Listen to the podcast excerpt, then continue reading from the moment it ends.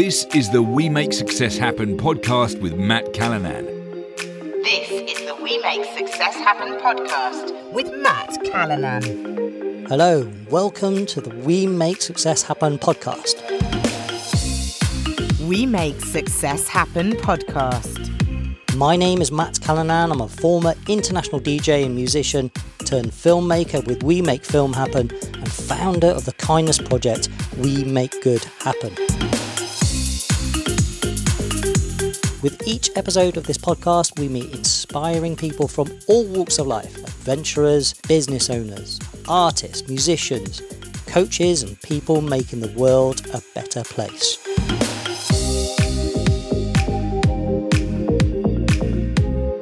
We discover what takes them to the next level so you too can live a fulfilled and successful life. We want to help you make success happen. Coming up on today's episode is Dilys Price OBE, the world's oldest female skydiver in the world. At 87, she is full of wise words and wisdom and only gave up solo skydiving last year. Hear how she set up the Touch Trust charity at age 74, why skydiving became the parable for living, her close calls on several skydives, why pushing the boundaries is really important, the keys to happiness, and the best advice she's ever been given. The We Make Success Happen podcast is kindly brought to you by We Make Film Happen. Before we dive in, this podcast is kindly made possible by my video company, We Make Film Happen. We've filmed everyone from Richard Branson to George Clooney. We filmed bands on top of igloos through to filming adventurers going up active volcanoes.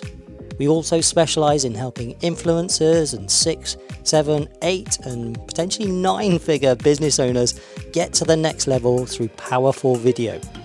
So, if you want an amazing message through video, we can definitely help and we work all around the world.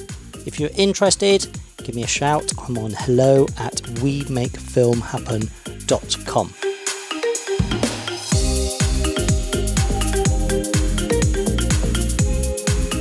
This is the We Make Success Happen podcast with Matt Callanan. This is Dilys Price OBE. Hello, and welcome to We Make Success Happen podcast. Today, with amazing human Dilys Price OBE. Hello. Hello. I'm so grateful that you've come down to our new studio as well. Well, I'm really looking forward to it. I like getting out. So you've got a good long list of achievements. The OBE, yes. your charity that you set up, Touch Trust. yes, I'm very You're a proud of. teacher. yeah. The world's teacher. Dance teacher, the world's oldest female skydiver in the world. Yes, and the oldest skydiver in Great Britain. Really? Yes, or I was. I mean, I've stopped doing solos now. I sold my parachute last year. I still do tandems, Yeah. but uh, that was a good life. And lifetime achievement awards as well. Yes, yes, for National Diversity Lifetime Achievement Award, which I'm very proud of. And that was about eight or 10 years ago. And also the one for Disability Sport Wales, Lifetime Achievement for that, which I'm very proud of because I, we were the right at the beginning of the Paralympics. And there was such a different attitude then. And now things have changed so much. And I feel that me and my students, because they're very much part of it, were part of this pioneering beginning. So out of all of those amazing things, what's been the thing that's brought you the most joy? most joy skydiving, but if you like, the, the, the most sense of value and joy in another way, the touch trust, because we did change attitudes completely. Do you know, I think it's rather hard to say what give me the most joy. They all give me joy. Yeah. And actually, I mean, walking in the lane with my little dog and seeing the weeds with the flowers on them give me joy. I suppose giving joy is when you feel that you're putting a spark into other people and igniting a flame or helping the flame or for oneself. Ah, does that make sense? Absolutely. If we talk about the skydiving, what age did you get into skydiving then? Oh, when I was 54. Mind you, to be honest, I was skiing, I was canoeing, I was windsurfing. I had my own windsurf, which I used to put on top of the car and take down to Porthcawl. Or, but I don't do any of these things to elite level. And I used to say to my students, I'm somebody who loves movement and will push for doing moving and doing fun things and doing things that push your boundaries, but you don't do very well. And I'm a great believer in that. You know, the elite, we need a place for the elite, for the, the, the, the, the horses that can trot very well. But we need a place for people to enjoy moving. In fact, it's essential that we start teaching children to move and to enjoy doing things, doing outdoor pursuits, doing ski, do, even though they're not going to do them very well. That way we teach them resiliency. And if you like, that's if you had, if I was a fairy godmother, that is the one gift I would give to children and old people. Why? What's the power of movement then? Well, moving, you're in touch with yourself. I mean, we are meant to move. We are physical beings. So at every level, I mean, it gets the endorphins going. It makes you push outside your comfort zone a little. It makes you feel good. And that you then go on pushing your comfort zone a little bit more. It is essential. And also, it teaches them that when they fall and they bloody their knees, they get back on and try again. You know, it's essential. Children now have to go to things that they have to pay.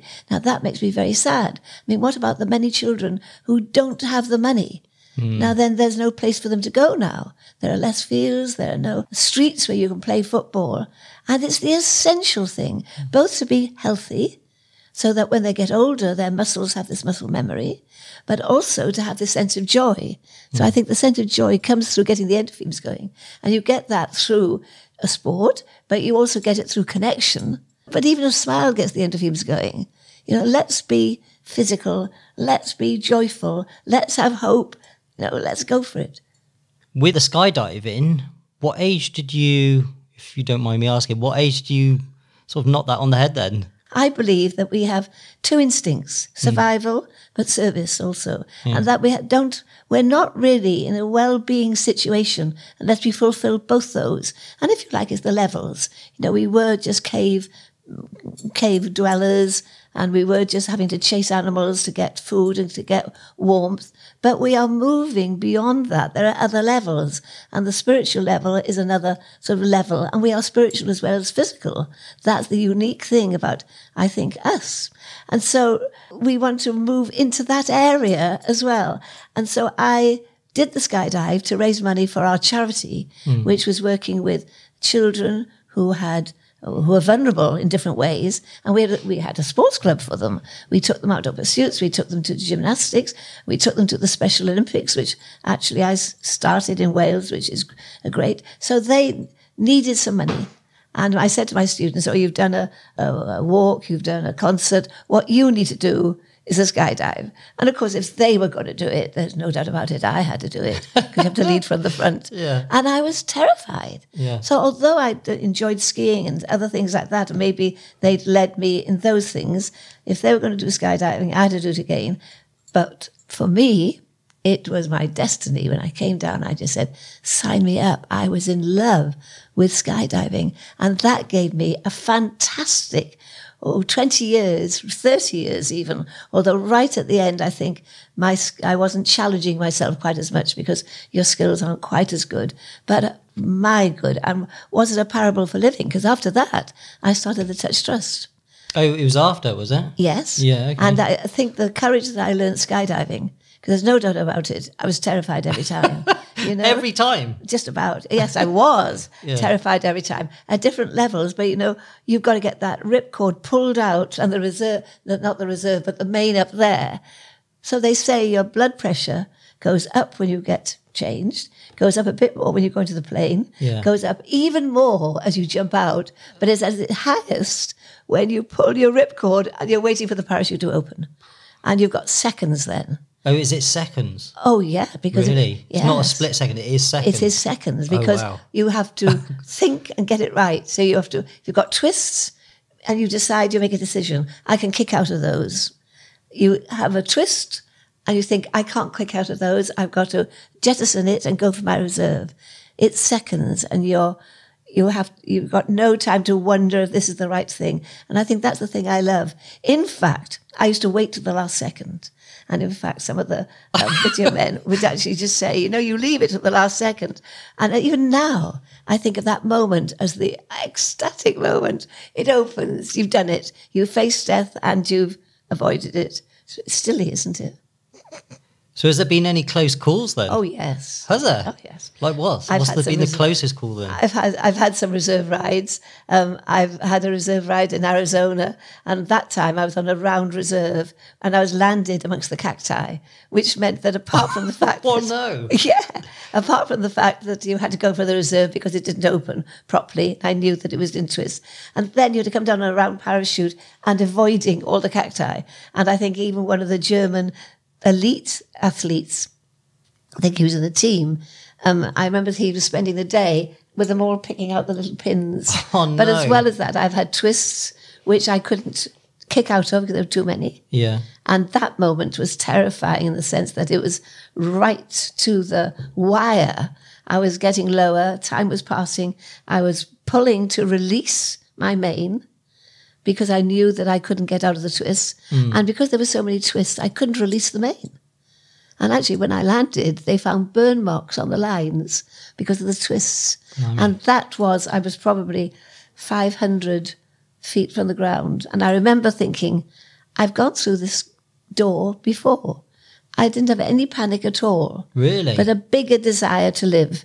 But it was a case of, oh, yes, this door's coming. And I'm not going to go it, through it because I'm not ready to die. But I wasn't tired, uh, afraid of it. How did you stay so calm then? Well, I don't know. I think, you know, the wonderful thing about anything where you push the boundaries is you find resources in yourself that you didn't find otherwise. Um, and I suppose, I mean, you find resources in, in the world of business, etc., when you go to the edge. And actually, I just love going to that edge. I don't know. I loved it, loved it, loved it. I, you know, I can't tell you how much I loved it. So how many do you call them jumps or how many jumps did you Skydives, Skydives. How many You- skydives did you do then? Well, one thousand one hundred and thirty nine, and I did the I did the last three when I was when I was eighty five, and that's way over what anyone else had done, you know, any woman anyway. But um, and I'd go on doing it. Now the last time I jumped, I nearly went in. That was another terrifying experience. when you, what do you say? What do you mean when you nearly went in? Well, I nearly d- didn't survive. Really? Why- what happened there? Because I had thought, 85, I've got more time. I'm not so involved in the Touch Trust, which I'd started, of course, when I was 70, 74. And I thought, now I'll spend more time doing the working on my skydiving because, of course, I came second in the freestyle um, British parachute games when I was 64. So, Really? yeah, so I used to work at it. I mean, Yeah. I was always aiming to do another sequence or to do, and it's like driving a very fast car. It's very radical. So if you do a pirouette or you do a stand up or you do a back loop, you know, it's, it's, it's really more difficult than on the ground in that, in one sense. So I thought I've got plenty of time now. I'm going to give some more time and really work at my skydiving. But of course I was older. I was now 85. I wasn't as fit because I mean, for one thing, I suppose the touch trust had taken over a lot of my energy. And I went into a back loop, which I didn't complete properly, ended on my back spinning. Now, you do know how to get back onto your stomach and you do know how to stop the spin. But it wasn't happening. I couldn't stop it. And I remember shouting to myself, You've got to stop it now. And I still didn't stop. And then gradually I had turned over and the spinning stopped.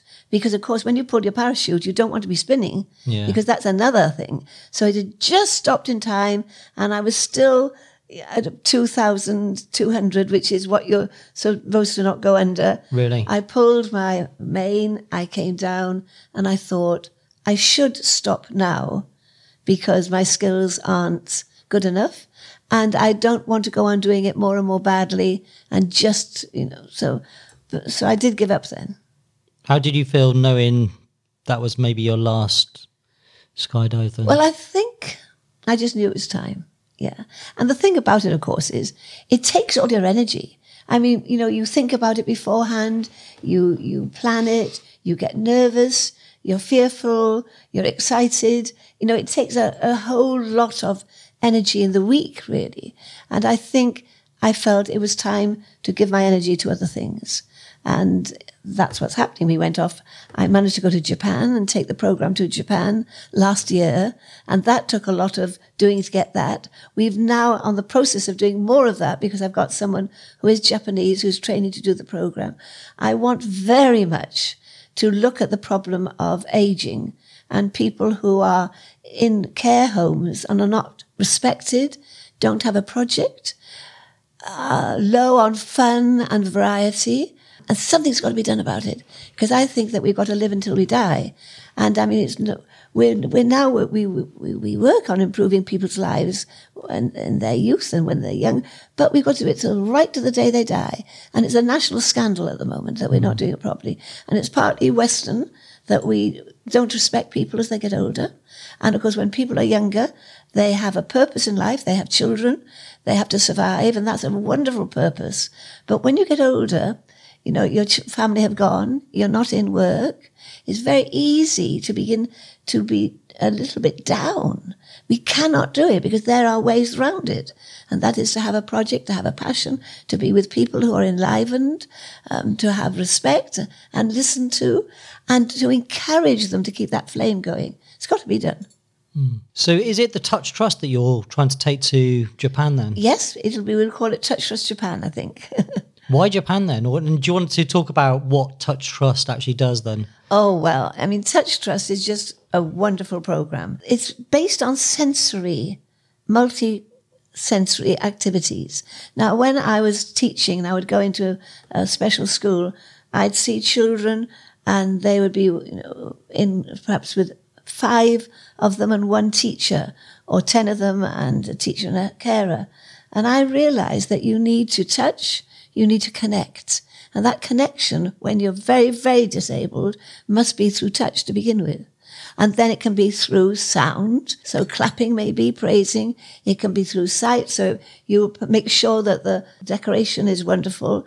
And it can be through smell. So you get sense. Hmm. So it's got to be multisensory. Otherwise they, it will enter into their own world and they'll either retreat or become, in order to get some activity, perhaps hyperactive. Hmm. And when I started doing this with my students, who were wonderful, we went to Ely Hospital before the, the, the days, the bad old days, and we found miracles happening.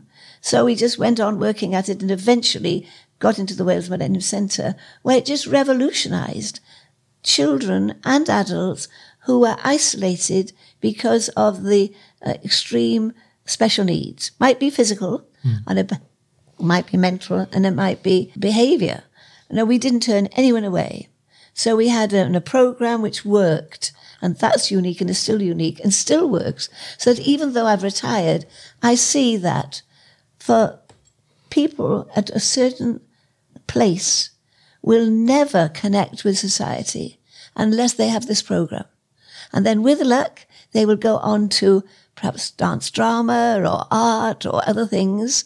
Others will stay at that level, but it makes them happy, gives them a sense of well-being and connection, which nothing else does. And it's based on the movement program of Laban, who was the father of modern dance. Martha Graham was one of his pupils. So it's very much based on the arts and it's very, very, very successful. It- and it gives, well, it, it's wonderful. So much so that it goes on being wonderful. You know, we have taken it to um, India where we worked in the Dalai Lama School for Special Needs and they just want it so much, but we haven't got the money to take it over at the moment. And I went to Hong Kong, where they actually, the English speaking school did start pro- the program with us, but we actually didn't quite have enough funding to stay with them. So if you like, my passion hmm. is that I continue this program and that we take it where we have already taken it into work with dementia, where it was so successful and it needs to be still done. So it's under the auspices of the Touch Trust, and it will perhaps we'll have strands going into all these different places. That's a good legacy to have, isn't it? Fantastic legacy. Makes me happy, you know? um, and I mean, there's no doubt about it that as you get older, you can sometimes get up in the morning and feel, ah, here's another day. My limbs are aching. But then I remember my many, many, many friends who got, have got a light in their eye now. And of course, not only them, but the parents and the carers are also transformed. Mm. And it's so simple, but it's so important. And for me, that has to be my legacy. And I have, in the sense that I have to go on giving my energy to that until the day I die. Mm.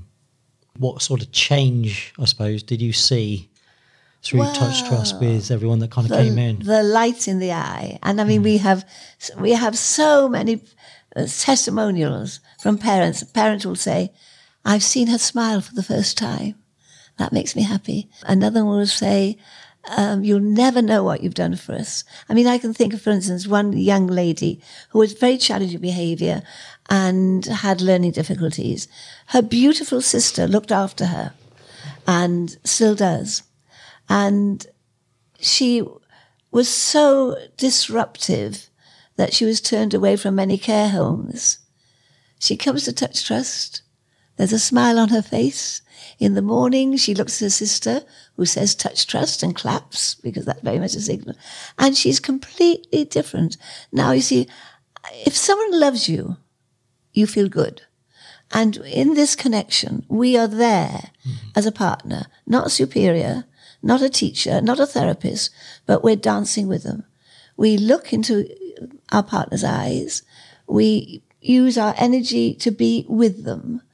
And life is transformed because at one time I thought, well, we're only meeting once a week. That doesn't matter because when you're in love with someone, if you don't see them every day, but you're different.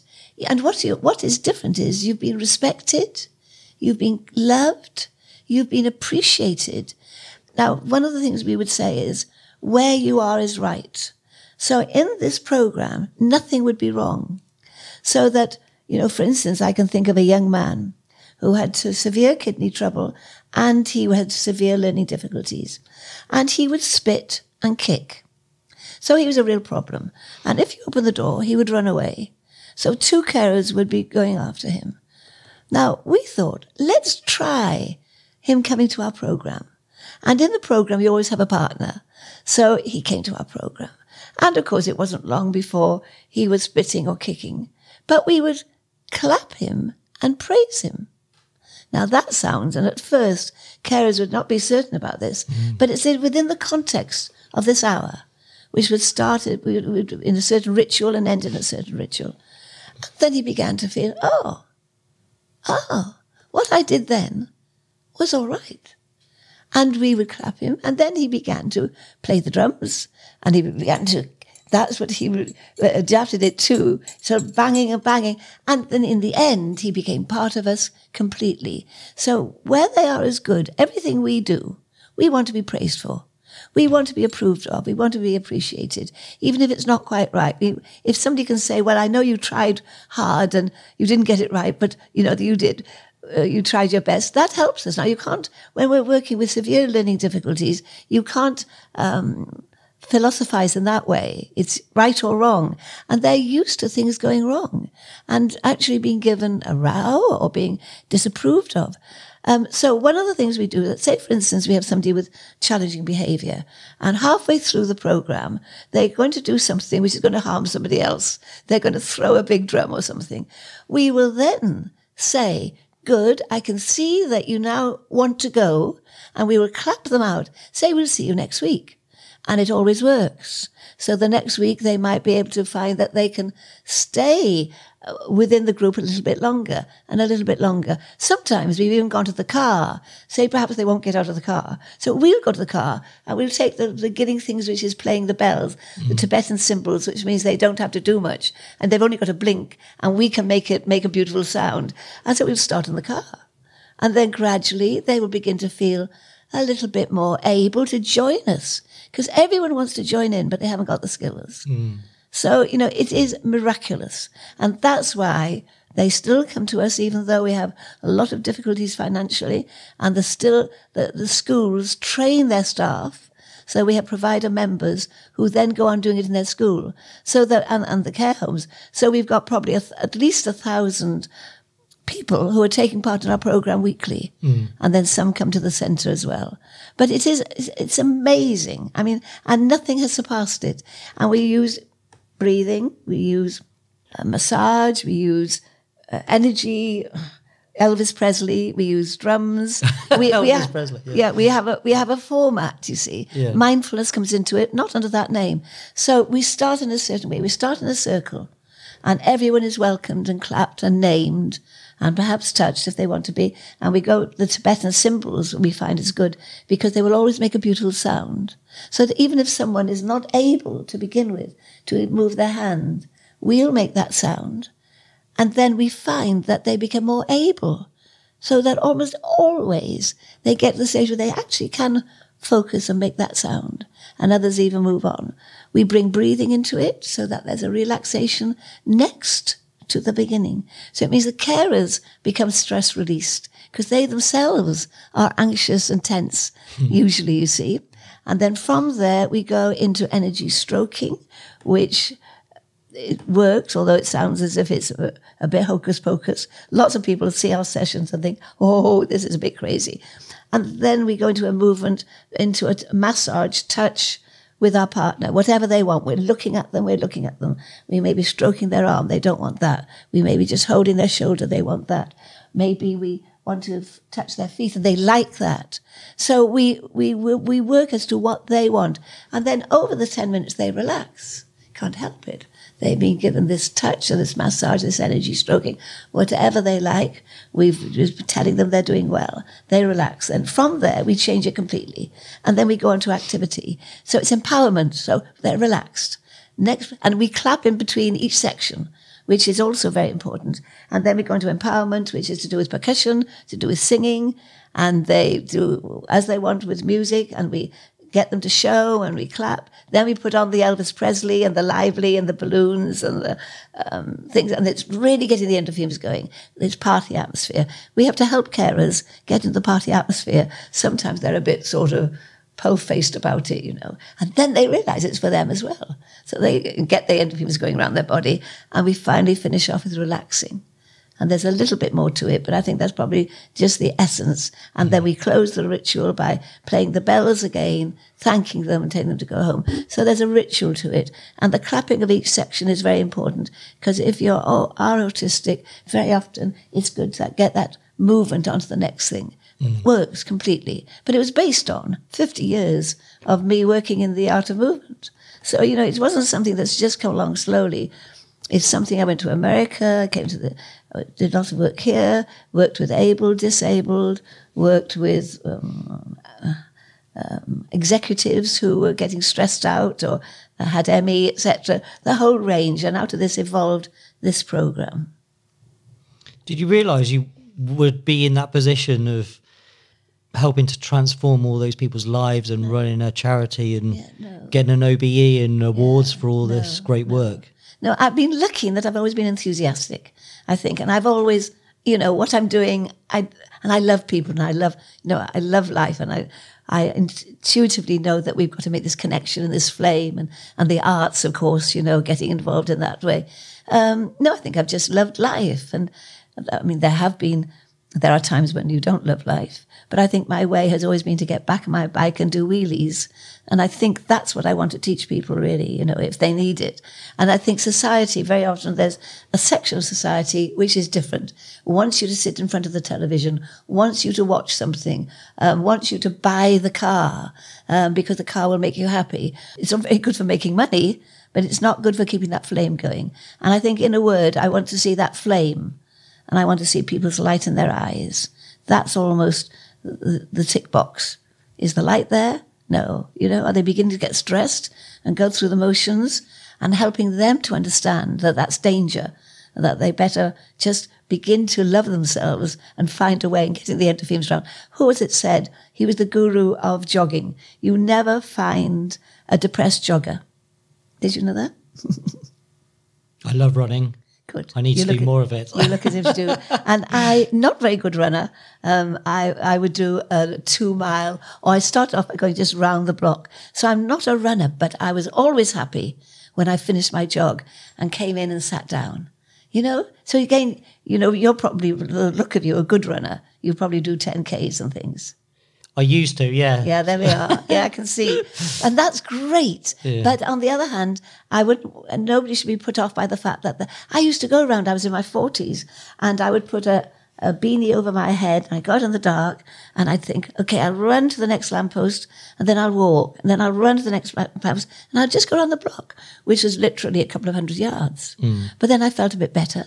So I did a bit more and a bit more to my level, you see. So that's anything is better than nothing hmm. is my actually motto. You mentioned your great saying about wheelies. Can you talk us through that and what you mean by it? Yeah. I mean, I think that in, in a nutshell, that's almost what it is. I mean, life isn't a bed of roses. In fact, I mean, it's very good that we try to look on the bright side and we smile at each other and, and in Facebook you put all the good things. But there's another side as well. Now, again, all these things are very subtle. You've got to be careful because if you look on the on the things that go wrong, you pull yourself down and your energy goes and that light goes out, and it's not good for you or other people. So it's a delicate balance. But in fact, we always fall off our bike, don't we?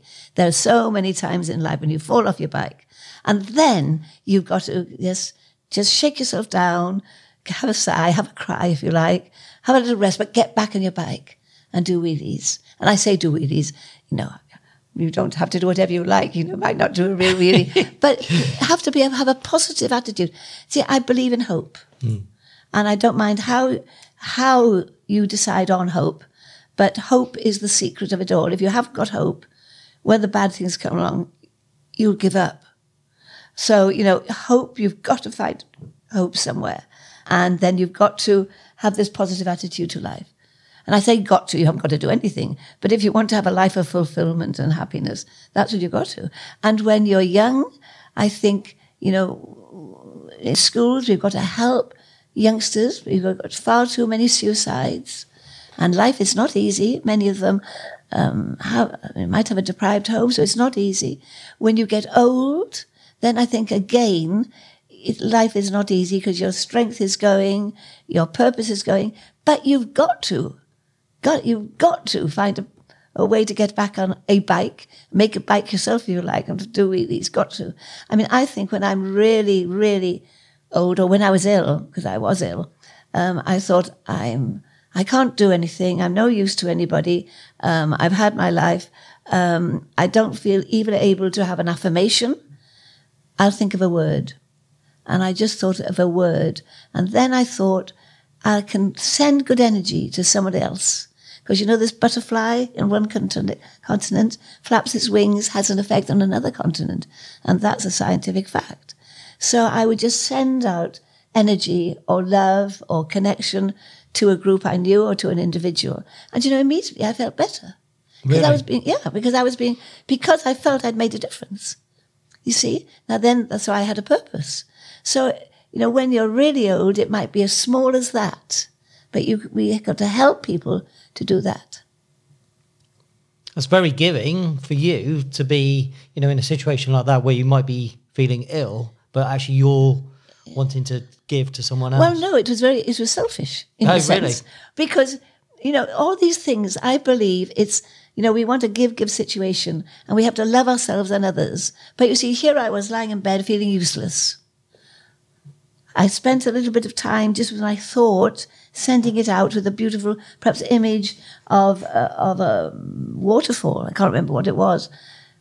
But then I felt better because I felt suddenly that in a very, very small way, I was being purposeful and had made a difference. So I felt better. So it's a give give situation. That's what I think we're aiming for, where we each help each other and are helped. So you got a an OBE for Mm. your work. Was that with the Touch Trust? Well, it was the beginnings of the Touch Trust, yes. It was for my work in college where we got the Sports Centre for the Disabled, which again was a new concept. So it was a concept of social um, respect, um, whereas before it had been the wonderful work of Guttmann um, and Stoke Mandeville. But that was, if you like, arose out of medical, which was correct, which was right. But we were taking it further and wanting able and disabled elite athletes to work together. And so we got an area where every station could be fitted for able and disabled. So you could work together. And Chris Hallam, who was a wonderful athlete right at the very beginning, who's now died, and John Harris, who is still alive, they were the two people who started something called PUSH, which is people versus um, handicap. And I was I was lucky enough to be linked with them and Ewart Parkinson, who was the, the planner, and we got it going in our college. And my students are wonderful. And I mean, that was 30, that was 1996. Uh, and I still get students telling me, I'm a headmaster, I'm doing this, I'm a planner, and what we learned together with you still rules my life. So, you know, it's, it's basically, it's about respect for each other, which includes oneself. Mm. How was it actually getting the OBE? Wonderful. Oh my goodness. That was such a surprise. Do you just get a letter through the post then? Yes. And I got it on the train and I thought, oh, I won't. I, well, I got it. Thought I'd open it on the train. Couldn't believe it. It was just so wonderful. And again, you know, see, people were generous writing in about me mm. and making all that effort for me. And of course, it has been tremendously important in the work I do because it, it helps open doors.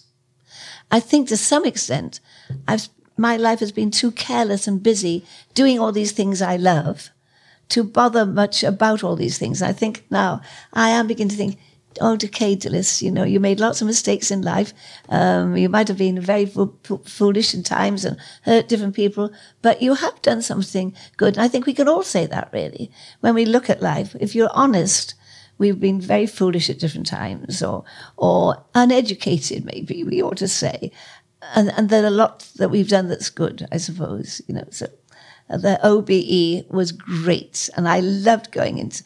The nicest thing I think was I, I, we hired a chauffeured car, mm. stayed in Browns with my family the night before, and went to. Then we actually were stopped outside the gates where they went through. Was there a bomb there? And then we rode through the gates of Buckingham Palace. Oh, really? And that was such a lovely feeling. And then the whole thing, you know, they do it well. And I think Prince Charles gave me my OB and I thought he would just fiddle with his cufflinks and talk a bit. But you could see him with the others. He gave you his attention. He'd read it the night before. He asked the appropriate questions and he never took his eyes off you mm. until you had been told to move away. And after that, he would go to the next one. Now, I think that was terrific. That took commitment and energy and the sort of light I'm talking about mm. and the, the respect. It's a great life, you know. Mm. But we've got not got to weaken and we've got to keep those lights going. And I think whatever we do, you know, you with what you do so cleverly in your work, artists, anybody really, that's what we're doing is trying to keep that light going for ourselves and for each other. And if we begin to feel it lessons for ourselves or that we haven't bothered to get that smile on somebody else's face, then we're failing. What would you say to someone then that you think they might say, "Well, I haven't, I haven't got the lights. How do I find it?" Right now, then that's happened to me, and I think it happens to us all the time. You know, I think more, than once. And for me, I read Goethe. My son laughs because this is such a paraphrase of what he said. Every day you should think of something beautiful, look at something beautiful, and listen to something beautiful. Now that's so deeply psychologically right. So I, this happened to me. I was like a chicken with my head cut off, and I was busy. I was a single parent. I, my job at that time was going through a difficult time, and I thought I haven't got time to go to a meditation class or go to the gym, or and I haven't got I haven't got enough repose to sit down and relax. But I thought I could do that perhaps for five minutes a day. So I would sit in a chair, or I would do it in bed breathe deeply, just relax, and I would think of these three things. Six months later, I thought, I'm happy. Well, I think it was less than six months later. I think it was about six weeks. And in my case, I was saying I'm skydiving. But you see, actually, that's mindfulness. Now, the only thing about mindfulness, it can be taught, and it, even that becomes difficult. You're trying to be an hour sitting down and being mindful. And I really believe that that's what I believe that I have these hooks that are useful. I'm a very practical person, so it can be simple.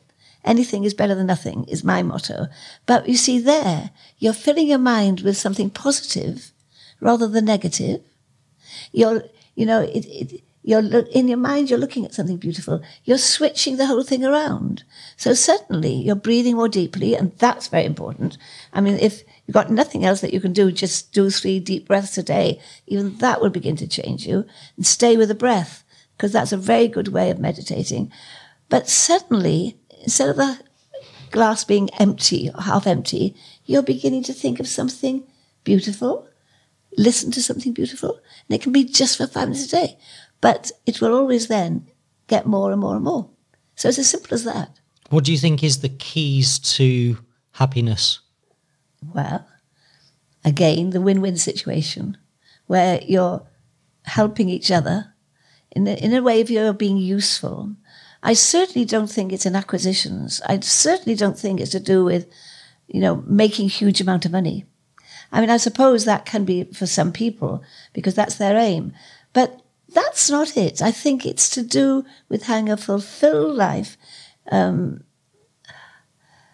in a way, I think the acquisition of things is quite anal and is being used as a substitute for empty lives.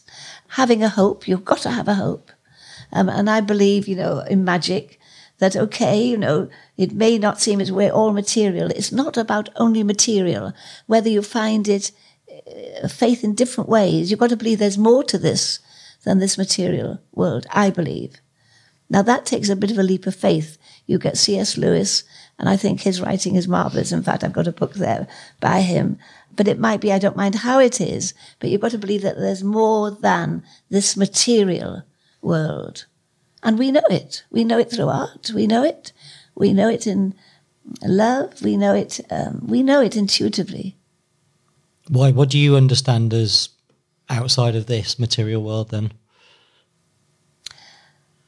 I am a Christian, but I don't, but I say that because I think I don't want you to think that that's the only way. It's to have some an understanding that there's more to life than this material. I believe in as below, so above. So it's almost scientific that there are scientific truths which, uh, which echo the material truths but are different to it. And I think we reach towards that. We reach towards that uh, finer understanding. See, there's the explosion. Give you an example. The explosion theory is a geological theory. It's called the chaos theory. That if there's an explosion underground, there's always a result somewhere, somehow, sometime. May not be in the place you expect it, or the form, or the time. Now that can be taken spiritually. And I've certainly proved that. That if you give out energy, good energy, you will always find something good has happened out of it. Maybe years later, maybe not in the form. So I think these are sort of scientific truths in a spiritual way that I reach towards, and I find that it it makes me um, know that there's more than the material world. Is that explained a little bit, Matt? Because yeah, that's difficult, isn't it? I'm being brought into your world, definitely. Well, I think you're really big on energy, aren't you? And yes, I can feel great energy when I'm around you and I speak to you. And essential. yeah, Yeah. And I think when we feel our energy dropping and when we feel stressed, we've got to do something about it. And those are the things that I'm suggesting you do, that you begin to relax, you begin to think something beautiful. I think our energy goes when uh, we become negative, you know? Um, and I think actually sometimes work makes you negative, makes you um, stress on the material only. I mean, the material is important. But yes, dance, jog, think of um, the beautiful things beyond you. We know it, we see it all the time, don't we, and every day. You know, love, parents loving their children, us loving each other, a neighbor doing a good, um, a good kindness to somebody else. There's a huge amount of that beautiful energy and light. I like to think of it as light. I'm always, you know, lighting that candle, keeping that candle glowing. It explains it to me. and you're a really big champion of kindness as well. Oh, why? Oh, yes. Why do you think kindness is so important? Well, kindness does it all. You know, if you're, if we'd have no problems if we were all kind to each other, and that means to yourself as well. And sometimes I think we learn by being kind to somebody else, and it makes us kinder towards ourselves. Sometimes I think at times it would be that you have to be kind to yourself, and that makes you kind to other people. So, you know, it doesn't matter which way you start it really. And that's the connection. I mean, I know that you, you have this kindness thing, which is lovely. I remember meeting you, I think it was three or four years ago, and being hmm. so impressed with uh, your kindness. You've got it there. That's it. So it can be as simple as that. So some people need to go into the theory and delve into things in a big way, and that's great. Perhaps you as well as me, but I'm very simple. And if you're kind and you've got one life, let's live it. You know? Indeed. And um, before you came in, I asked you to um, maybe bring in a book Yeah. that's inspired you. You brought in several books. Yeah, Uh, the one um, also is quite interesting. You said you pulled out this one. This is uh, kindness, the little thing that matters most. And this is Mm. actually we, you hadn't told me about this, but this is actually by Jaime Thurston of Fifty Two Lives, who appeared on an earlier episode of this podcast. And uh, so, um, yeah, if you if you're listening, go and, and you haven't heard that episode, go and check it out because Jaime's really impressive and what she does through 52 Lives is really clever and incredible. And um, yeah, the kind of knock on effect that she has through 52 Lives on all these other people is great. But yeah, it's a great book as well. So And if you start something small, but you're on this sort of golden vein, yeah, it will improve and get more. You know, so don't think, and nothing is too little. So start with that and then look at the effect you can have. yeah, So, you know, just don't worry. Because I think sometimes we worry we can't do enough. We can't be a Nero. We can't be a, Yeah. um, and then you don't do anything. No, no, start with a tiny thing. And then, you know, if it's in line with this spiritual way that we're talking about, and it is, you'll just go on finding it's so rewarding. You'll do more and more and things will open up. Because things do open up. When you touch this golden vein, coincidences happen, Yeah. things happen that you can't really explain. So I think that's one of my understandings of that there's more to life than just the material grasping, because these things come to help you. since I've been closer to my purpose, Yes. these sort of strange coincidences have been you see. happening and stuff's been happening to me, and you think, how's that kind of come See? into my life and things like that? So that's that? it exactly, isn't it? Hmm. That's it exactly. And that, if you like, is almost a proof that there is this other dimension. That and you know, I sort of feel to myself, once you touch this golden vein, which is, if you like, reaching towards your purpose, shh, it just unfolds. I mean, the touch trust was one such thing. I felt it was a meteor going through the skies, and we were lucky enough to hold on to its tail and give it more, even more energy. You know, it was meant to happen, and I think our aim is just to going towards those things that are meant to happen, which is this spiritual thing. I love that.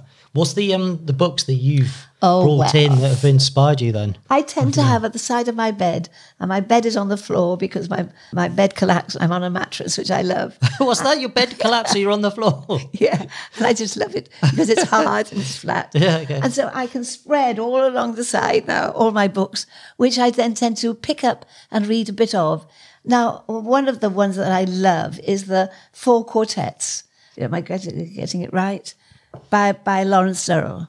A wonderful, you know, it's Justine Balthazar, Balthazar Mountolive and Clea. The, it just is such beautiful way of writing. And this whole concept, one set of circumstances, one incident which is seen at different times through different people's eyes, uh, at different at different places, as it were. You know, the, the, the I'm not explaining it very well, but if you want a book that you can't put down, I would say look at that. The other one is okay. We'll put some links to all of these books as well. So if people want to uh, check out your inspiration, they can try and track them down. I, well. I just opened it last night just again, and I found I couldn't put it down. I mean, I think it's so beautifully written. I think the whole concept is wonderful. It just is a book that I turn to time and time again. Yeah. what else have you brought in? Well, I brought in the Screwtape letters. Now this is C.S. Lewis. Now this is this is quite funny. It's, it's an older devil talking to a younger devil who's trying to influence things on Earth. Now you don't have to be religious to enjoy it because it, what it does, it help, pulls me back with humor. If I'm getting a bit self righteous, if I'm getting a bit um, fearful, if I'm getting a bit lacking energy. I mean, all those things that go for the bad life. It pulls me back to the good life with a sense of humor. And it just is a lovely read. So it's important and it's lovely. The other one, I think, uh, this chap, Masaru Emoto, who is a Japanese scientist who began to photograph raindrops or, or water and turn them into crystals. And actually, what he's saying is so right. As we, bad words or words with uh, ugly, make for ugly crystals. While beautiful words like love and uh, joy, the crystals are also much nicer. Really? And I think that is so important. So that's influenced my life quite a bit. Um, I I think that um, some people don't think is very important, and that what he has done is is a bit fanciful, but it's not. It really, and I've, I've used it. I've I've actually put water and um, talked to it in beautiful words and used it to help my health. So I didn't take it to that affair. But again, when I was very ill and I couldn't do anything, I just thought of a beautiful word, which I think was grace. And I, I, I mean, I did have fluid on the lungs, which had to be drained by nurses um, every week for about a year, and um, I had to have a drain, a permanent drain. Now I accepted, and I think the other thing is you need to accept, but you need to also do something about it. So I accepted that I was now going to be in a very different situation, but did what I could, which is where I decided to go to Japan. Actually, um, so you know, I thought I'm going to, I can write, uh, I can write a grant application even though I can't leave the house, and then somebody else can go if I can't go. So the two things, but I think it was then just having that one word. And of course, again, medical help, all those things are wonderful. So I had a good consultant who was an artist as well as a scientist because she, again, believed in hope and positivity. And then I myself used a creative word, beautiful word. And now I don't have fluid on the lung and I don't have the permanent drain. They've taken it out, which I gather at my age of, how old am I? 86, it was then, and now I'm 87, is unheard of. You may have seen that experiment where I think it was in a primary school, and the teacher was trying to teach the kids about the power of words and the power, unfortunately, of negative words Yeah. and bullying. And they had um, two plants, Yes. and um, yeah, I think the one group would sort of almost like bully the plant and talk negatively and berate it and talk it down. And the other plants, they would say nice things to it and you know give it energy and love and everything else. see? And the the the plant that was actually bullied, it just kind of wilted up. I was really surprised. Mm-hmm. Obviously, the plant that that they kind of gave love to and spoke nicely to completely flourished. You see, so there we are. You saw it in television. So the interesting thing is that these are facts that we that are proved. Another one is that older people, if they were given something like a plant to look after, actually survived longer than people who didn't. So we know these things, but we're sort of slow in following it up, aren't we? Yeah. What's the other the last book that you've got in? No, that that is the same. Oh right, yeah, Yes, it is. yes, yeah, yes. just the bigger version. Yes, yeah, yes. yeah. We'll put all these um, links up to these books up on online as well with the podcast. So this is called. The Hidden Messages in Water, and that's called Crystal Healing. This was his first one. Yeah, okay. And actually, at the back, he put in some beautiful um, music as well. Oh, nice. Because music is so important. Yeah. You know, it, as you know, it's sort of music, it's words. And I mean, I, for instance, used to write poetry when I was young, um, and I got a lot from it. Now I haven't got the skills to do that, but I write haikus. And I think I saw a program about children in schools being encouraged to write haikus. And I think that's so positive because there's only three lines. What's a haiku then? A haiku is a Japanese poem which is three lines. Okay. And I think it's five syllables, seven syllables, and five syllables. Uh, it's usually about nature and it's usually got a bit of a twist in it. But I think the important thing is that it encourages children and me to be positive at the level at which I think I can and use words because words are very important. And that's much better than listening to the adverts, which um, can be quite mean. I don't know if you've noticed that, but sometimes they're quite. Many of the adverts are almost bullying in themselves. Coming up, a quick advert break. What's the best advice you've been given, Dilys, by someone else? Well, I think be kind, you know. Hmm. I think that is the. And the other one is, you know, my father, who was five foot nothing and had a heart of a lion, and he used to tie himself to a three story building because he couldn't afford to do anything else than tar it himself. But he always encouraged me to have a go. He encouraged me to to be brave, you know, to try and do things. So the two things, be kind and also, if you like, you know, have a go. You see, get on your bike and do wheelies when you fall off. Says it perfectly. Hmm. So I think this is kind of one of the reasons why I wanted to do this podcast is one shift people's perspective what success is, maybe away from the material and money aspects of what supposedly success is to some people. And I'm always really interested in what success means to other people. So to you, Dilys, what does success mean? Well, I was listening to a TED talk where a very amazing pianist, whose name, unfortunately, 'cause I didn't think you were going to ask me that, I remember. and he obviously has got money because he's very successful, goes around the world. And he said that what gives him happiness and a feeling of success is when he sees the light in someone's eyes that he's brought. And I, I thought to myself, that's it. I mean, I live in a little house. I've got my little car with a few scratches on it. Doesn't much bother me because, um, you know, I'm not very interested in that. I've got enough to go around. I've got food. I've got, I can go on holiday if I want to. I'm very lucky. But that doesn't give me a feeling of happiness and success. But when I think of the light that I brought in, and in fact, I'm watching for that light. When I was teaching, I'd be watching for that light. That is what makes me feel, wow, I can really lie on my deathbed and just, I'll remember that light in the eyes. And you see, I think, you know, we've got two instincts, both for survival, and we know that we go to the gym, we get fit, we eat the right food, we work at it, but also for service. And I'm trying to do and encourage other people to work on the muscles of service. So not to be content with just sharing and giving a little bit. Think, how can I give a bit more? How can I work on that muscle?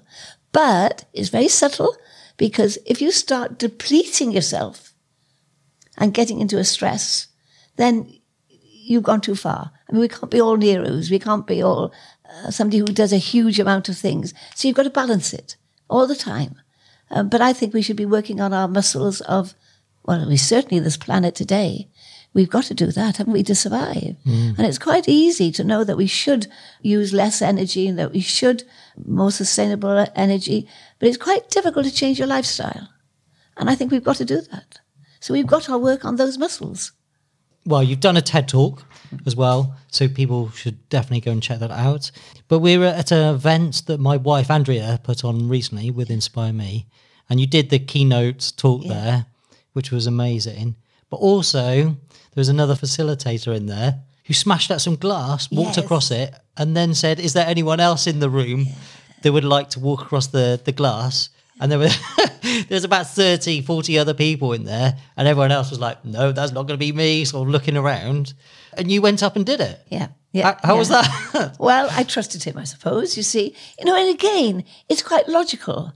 You know, I knew he was an expert. I knew that he was asking me to do something which I'd never done and would be afraid of doing, um, and didn't see how it could possibly be done. But you know, again, extend your comfort zone. Again, you don't, you know, jump off the off the cliff um, just because you're going to be brave. But if you know that there are ways that it can be done, so yeah, keep pushing our comfort zone. Certainly, so yeah, that was, was that a first for you then, walking across the yeah, it was. and I, I, I don't think if I, if you'd asked me to do it, I would have done it. And it is true. I mean, there was one piece that stuck to my foot, so I just had to realize I had to get that off because that was sharp. But it can be done. You see, we can. I think we give ourselves ceilings. Hmm. And we don't go through that ceiling. And I'm at the moment where I'm trying to really push that ceiling that I've got because we all need to do that. And that means getting, again, more light and more energy. We learn from each other, we learn from books, and we never. But you see, for me, I mean, I suppose entrepreneurs who make a lot of money, they know about pushing, pushing, pushing, pushing the limits, which is great. So we can learn from them. And, but I'm interested in pushing the limits still. And for me, it is about um, bringing in the light, taking it further. Um, if I use a skydiving idea, getting higher, but I think it's not necessarily, that's a, the wrong word perhaps to use. But yeah, pushing, pushing, pushing the limits for joy, for joy. How do you encourage someone to push through a ceiling when they might have fear or be scared or not enough self belief? Yeah, well, I, I take a movement class with people my age, and it's very much for me because I broke my ankle in three places skydiving.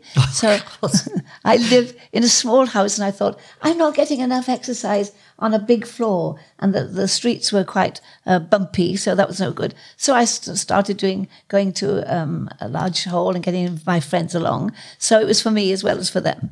When they came, I've now have a group of about ten, I think. They would see quite a bit of fear quite closed, extending less, walking more slowly, looking sort of here, being a bit. Oh.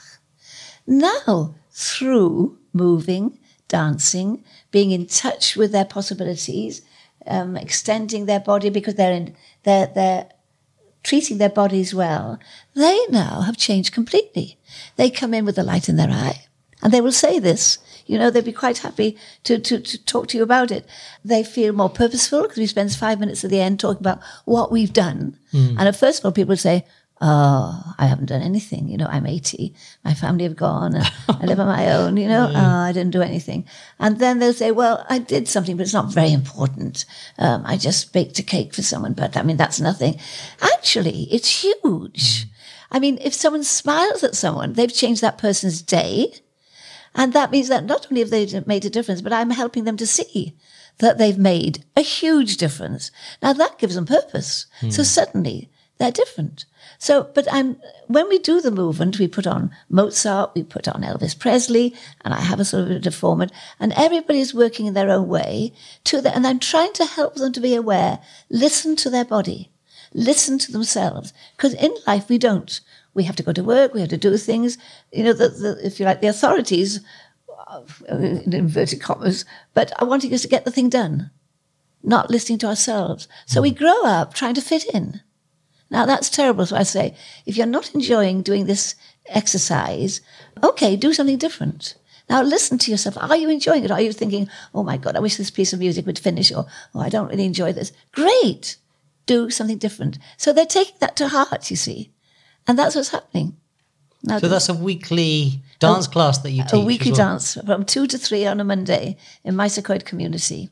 All ages? Can I come along? You could, yeah, yes. I'm, in fact, we had two young men last week who came because they're interested in rolling this sort of positive workout with older people in care homes. Yeah. And they really enjoyed it because I sort of thought, well, they, they won't want to join it. They can sit down. But yeah, it's for all ages. And we get chairs out. So people will sit in chairs at one point, at another point they won't.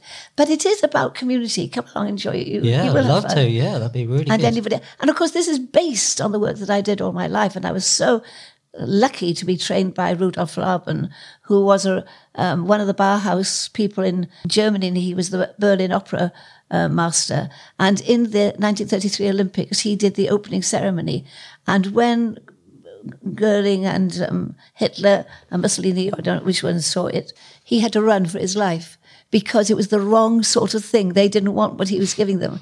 So I, and he believed in that whenever we moved, uh, when we expressed ourselves authentically, it was beautiful you know, and that, that is what he was about. Really. So in movement, it's about finding where you want to move and moving in that way.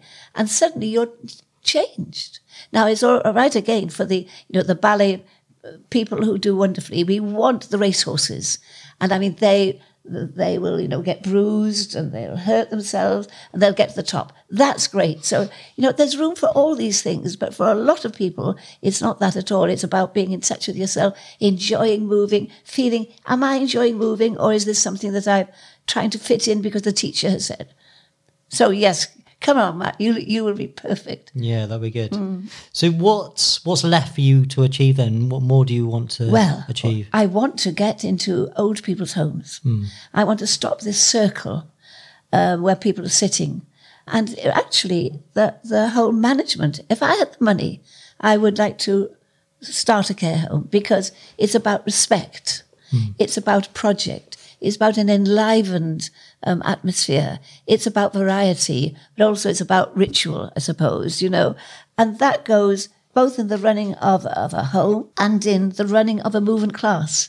The other small, so the large. And of course, Japan. And I still am very involved in the Touch Trust here in the Wales Millennium Centre so that we can, we can help get more money and keep going through the difficult times. So I've got not one project, I've got that project, Touch Trust. I've got uh, taking it abroad, Japan. I've got the care homes. I do jewelry, which I adore. Um, so I You make jewelry, do you? Yes. well? Wow. And I Where do you find the time to do that? Oh, well, I'd like to, I, I'm um, working on actually doing more Yeah. in my time, and that means managing your time, doesn't it? Final question then. Imagine all your friends and family are uh, in a nice big field or at the beach and they're looking up to the sky and you've hired a small plane that carries yes. ones that has a message behind it. And this would be, say, your final message to your words of wisdom to all of your friends and family. What would it be? That is so difficult because, in fact, you know, I'm a great believer. People are at different levels, different intelligences, different personalities. So you can hardly do that. I think I would say, and this might seem a bit silly, but God is love. Because I think when we look at that, then we can work everything out. Okay, it gives us hope, it gives us connection, it gives us kindness, it gives us energy. Okay? Dilys Price, it's been amazing. Thank you so much for coming in. Where can people get in touch with you and potentially oh, donate to Touch Trust? Oh, yes. Well, you know, they can either donate straight to the Touch Trust, which has got a website. Hmm. I've got a website, www.skydiverdillis. It gets a bit, old, you know, I need to fill more things into it. I keep forgetting to do that. And then they can send it to me and I can post it on. Or if they want to make it for Japan, I did a skydive recently with two of my Japanese friends so that uh, my Japanese friend can go out again this year.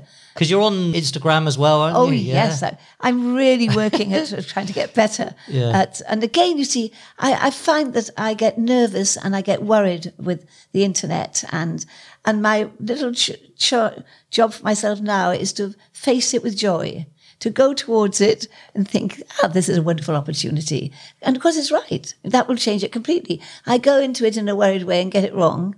I go in to think, well, I can solve this. It's gone wrong, but I can solve it. And I either solve it or get somebody else, but it saved my energy and my lights. My light is still shining. Yes, well, Dilys, thank you very much for coming in. Keep shining that light and keep on inspiring people. What you put out in the world is amazing, and the legacy that you've created is incredible. So, big Oh, kudos to you. thank you. Thank you. Thank, Thank you you. very much. Thank you. Hooray! Thank you, Matt. That was wonderful. Thank you, Diz. I love that chat. Wow, how incredible was Dilys? Even when I was editing this, I kept on rewinding and listening to her amazing wise words. So much value in there. And if you've been inspired and moved by what Dilys does, it would be great if you donated to her charity, Touch Trust, which is touchtrust.co.uk. You can also find Dilys on skydiverdillis.co.uk and she's taking over Twitter and Instagram on Dilys Price OBE. Subscribe, rate, and review the We Make Success Happen podcast. What I really like about this podcast is people are listening and taking action and connecting with the guests, whether it's donating to their charity or getting involved with their adventures and their projects. Do get in touch with me and let me know if you've been inspired by listening to any of these guests and what action you took. Just send me an email at matt at wemakegoodhappen.com. I'd love to hear your stories and I'll be sending out some random We Make Success Happen goodies to people that contact me. If you've enjoyed today's episode, I would really appreciate you leaving us a great review up on iTunes or your Apple Podcast app. It means a lot. And also, I will be selecting a random person or random comment each month and sending them a We Make Success Happen podcast goodie bag. So leave us a nice comment. Thank you very much. I've been Matt Callanan. Go to WeMakeSuccessHappen.com to check out some show notes, and I'll see you on the next episode. This is the We Make Success Happen. We Make Success Happen.